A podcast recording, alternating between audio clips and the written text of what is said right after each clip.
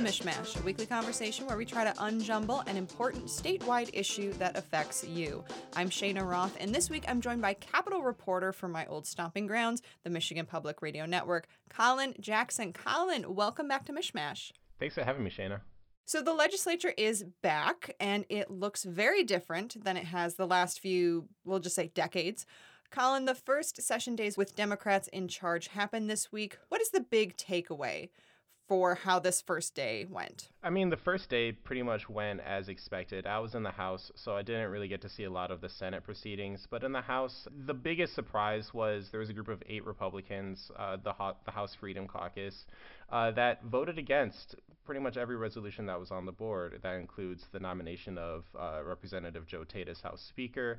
Uh, that includes even uh, confirming his pick for House Clerk some of the concerns they had there and why they did this was based around the House rules, and they released a press release earlier saying they were going to op- going to oppose, saying they were concerned that the speaker was going to get too much power. Uh, so that was one takeaway, just that instant opposition right away from a small group of Republicans. And then another big thing was uh, Representative Andrew Beeler, a Republican. Uh, he wanted to introduce the first bill of the legislative session. Typically, that's done by the Speaker, or the Speaker gets to decide. The, the majority party, at least, gets to decide what the first bill is going to be. Um, he spent the night in the Capitol, uh, and was circumvented and very upset to find out that he would not be introducing the first bill of the legislative session. So, little tips here and there. Um, whether or not that's something of substance remains to be seen, but that's what we've seen so far. And in the Mishmash podcast, which you can get wherever you get your podcast, we're going to get more into the chaos that went on with a lawmaker staying the night at the Capitol. But talk us through right now what are some of the bills that did drop? These can tend to sort of signal the party's priorities for the year. So, what are we looking at? So for the Democrats' first bills of the year, um, there's around six priorities that they really pushed, uh, and these are bipart- these are efforts between both chambers. Some of them, and none of these should be of particular surprise. For example, uh, the bill to expand the earned income tax credit. That's a tax credit for low and middle income earners uh, a repeal of Michigan's 1931 abortion ban that's no longer enforceable, anyways, because of a constitutional amendment we just had. Uh, an effort to expand the Elliott Larsen Civil Rights Act to include uh, protections for sexual and gender identity. That's something Democrats have wanted for a while that Republicans have been hesitant to support en masse. Uh, a bill to repeal uh, Michigan's right to work policy that require that bans the that bans union employers or that bans union dues from becoming a condition of employment. It's always hard to describe that one. Uh, so some of those things, like I said, are pretty much on par with what we expected. It, the order and how quickly Democrats were going to move on those was still kind of up in the air. People were waiting to see, and we're still not sure exactly how quickly some of these things will move. But those are the things that Democrats introduced so far. Let's get back to what I'm thinking of as being the high school drama that took place at the state capitol. So you had a lawmaker that spent the night in an attempt to make sure that his bill got that number one or number two designation. And then he didn't get his way. Walk us through like what happened, what bill was he trying to get as the number one, and the Democratic reaction to this? So essentially, it is how it sounded. Uh, Representative Beeler stayed the night in the Capitol. Uh, he had planned to drop off his bill first in line as soon as he could. Uh, and then there were some issues in terms of whether or not uh, Speaker Tate was able to jump ahead in line. Republicans are accusing Tate of abusing the powers of Speaker to jump ahead in line.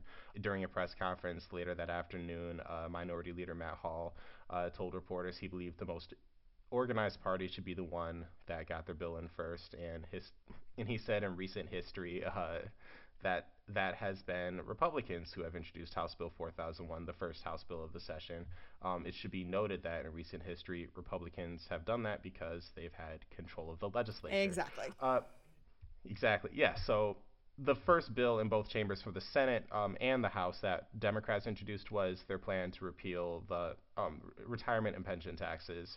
And Republicans have been critical of this plan, saying it mainly benefits uh, retired public employees. So the bill Representative Beeler was trying to introduce was his own counter to that, and Republican, the House Republican counter to that, which would have applied tax cuts, um, forty thousand dollars for single income filers, eighty thousand dollars for joint filers uh, for those 67 and older. Uh, from those aged 62 to 66, there were different tax cuts there. So Republicans are trying to say their plan would better benefit retirees and seniors than the Democratic plan. But that was really the uh, the two bills that were really at odds there. Is this a sign of future pettiness and squabbling to come, or is everyone seeming to kind of move on swiftly from this instance? I guess, does this foretell uh, a very contentious session? Whether or not it's going to be a very contentious session, I still don't quite know. That remains to be seen. I don't think we're immediately done with this current kind of setting the social order type of drama that we've seen play out a little bit. For example, committee assignments came out yesterday, and Republicans are accusing Democrats of not honoring their committee recommendations. Uh, Representative Beeler, who tried to introduce the first House bill ahead of Speaker Tate, uh, he was only assigned to be part of the Joint Committee on Administrative Rules, and that's not really it, it's influential, but it's not really a power committee in the House. Uh, it's something that more deals with a check on the administration than checks and balances. Uh, the representatives who voted against Tate for speakership, um, they got few committee assignments as well. And Republicans are accusing Democrats of playing partisan games. Now, for the Democratic side, a spokesperson for Speaker Tate says, quote, committee is a forum for respectful debate and discussion, and some representatives made clear they are most focused on partisan games and division. So it seems like we may not be officially done with kind of the immediate squabbles, but at the end of the day, Democrats have a 56 54 majority in the chamber. Two of their members are considering running for mayoral races. So there's a lot of incentive for both parties to work together here. And also, both parties are still talking about bipartisanship in these broad statements. You know, Minority Leader Hall was the one who seconded the nomination for Speaker Tate as Speaker. And they he they talk about having a friendship and a good relationship. They had their first quadrant meeting of all four uh, leaders of the legislature, Republican and uh, Democratic leaders, and the governor yesterday. So we'll see what happens from this. What are some of the areas where they seem to be saying that they can find that common ground, that there will be that bipartisanship? Have they sort of given any specifics on that? One of the first ones, and this one shouldn't really be a surprise, is the earned income tax credit, uh, the expansion of it, just because that's something that Republican Senator Wayne Schmidt last session had heavily pushed in the final days of the session. It just didn't get across the finish line. The Republican and Democratic bills look very similar with a few differences here and there. Um, for example, in the House, both the Republican and uh, Senate, both the Republican and Democratic proposal would increase Michigan's earned income tax credit to 20% of the federal rate. Um, the only difference really there is the Republican bill will be retroactive to make it so people filing their taxes this current year could apply that. Um, Democrats say they're open to that idea. In the Senate, Democrats want a little bit higher percentage, up to 30%. But once again, there's always room for negotiation, and even the governor and lieutenant governor are saying that they fully expect bills to be negotiated as they go forward. Now that we're really off and running, how different is the sort of day to day operations of the Capitol looking? Are they going to be busier because Democrats hold all three chambers for the first time in decades and they're looking to get a lot done before anything changes? Or would you not even know that there was a new party in power except for what the bills being passed around are about? It's hard to say because we're only two days really into the session. The first day was the swearing in day, so everyone had their families around. The it was kind of hard to even keep track of where people were sitting. Uh, yesterday's sitting is different. I mean, in the Senate side, uh, the Democrats took the other side of the chamber closer to their caucus room, so that's really insider if you've ever been in that Senate chamber. Uh, it's just interesting seeing different lawmakers sitting on a different side of the aisle.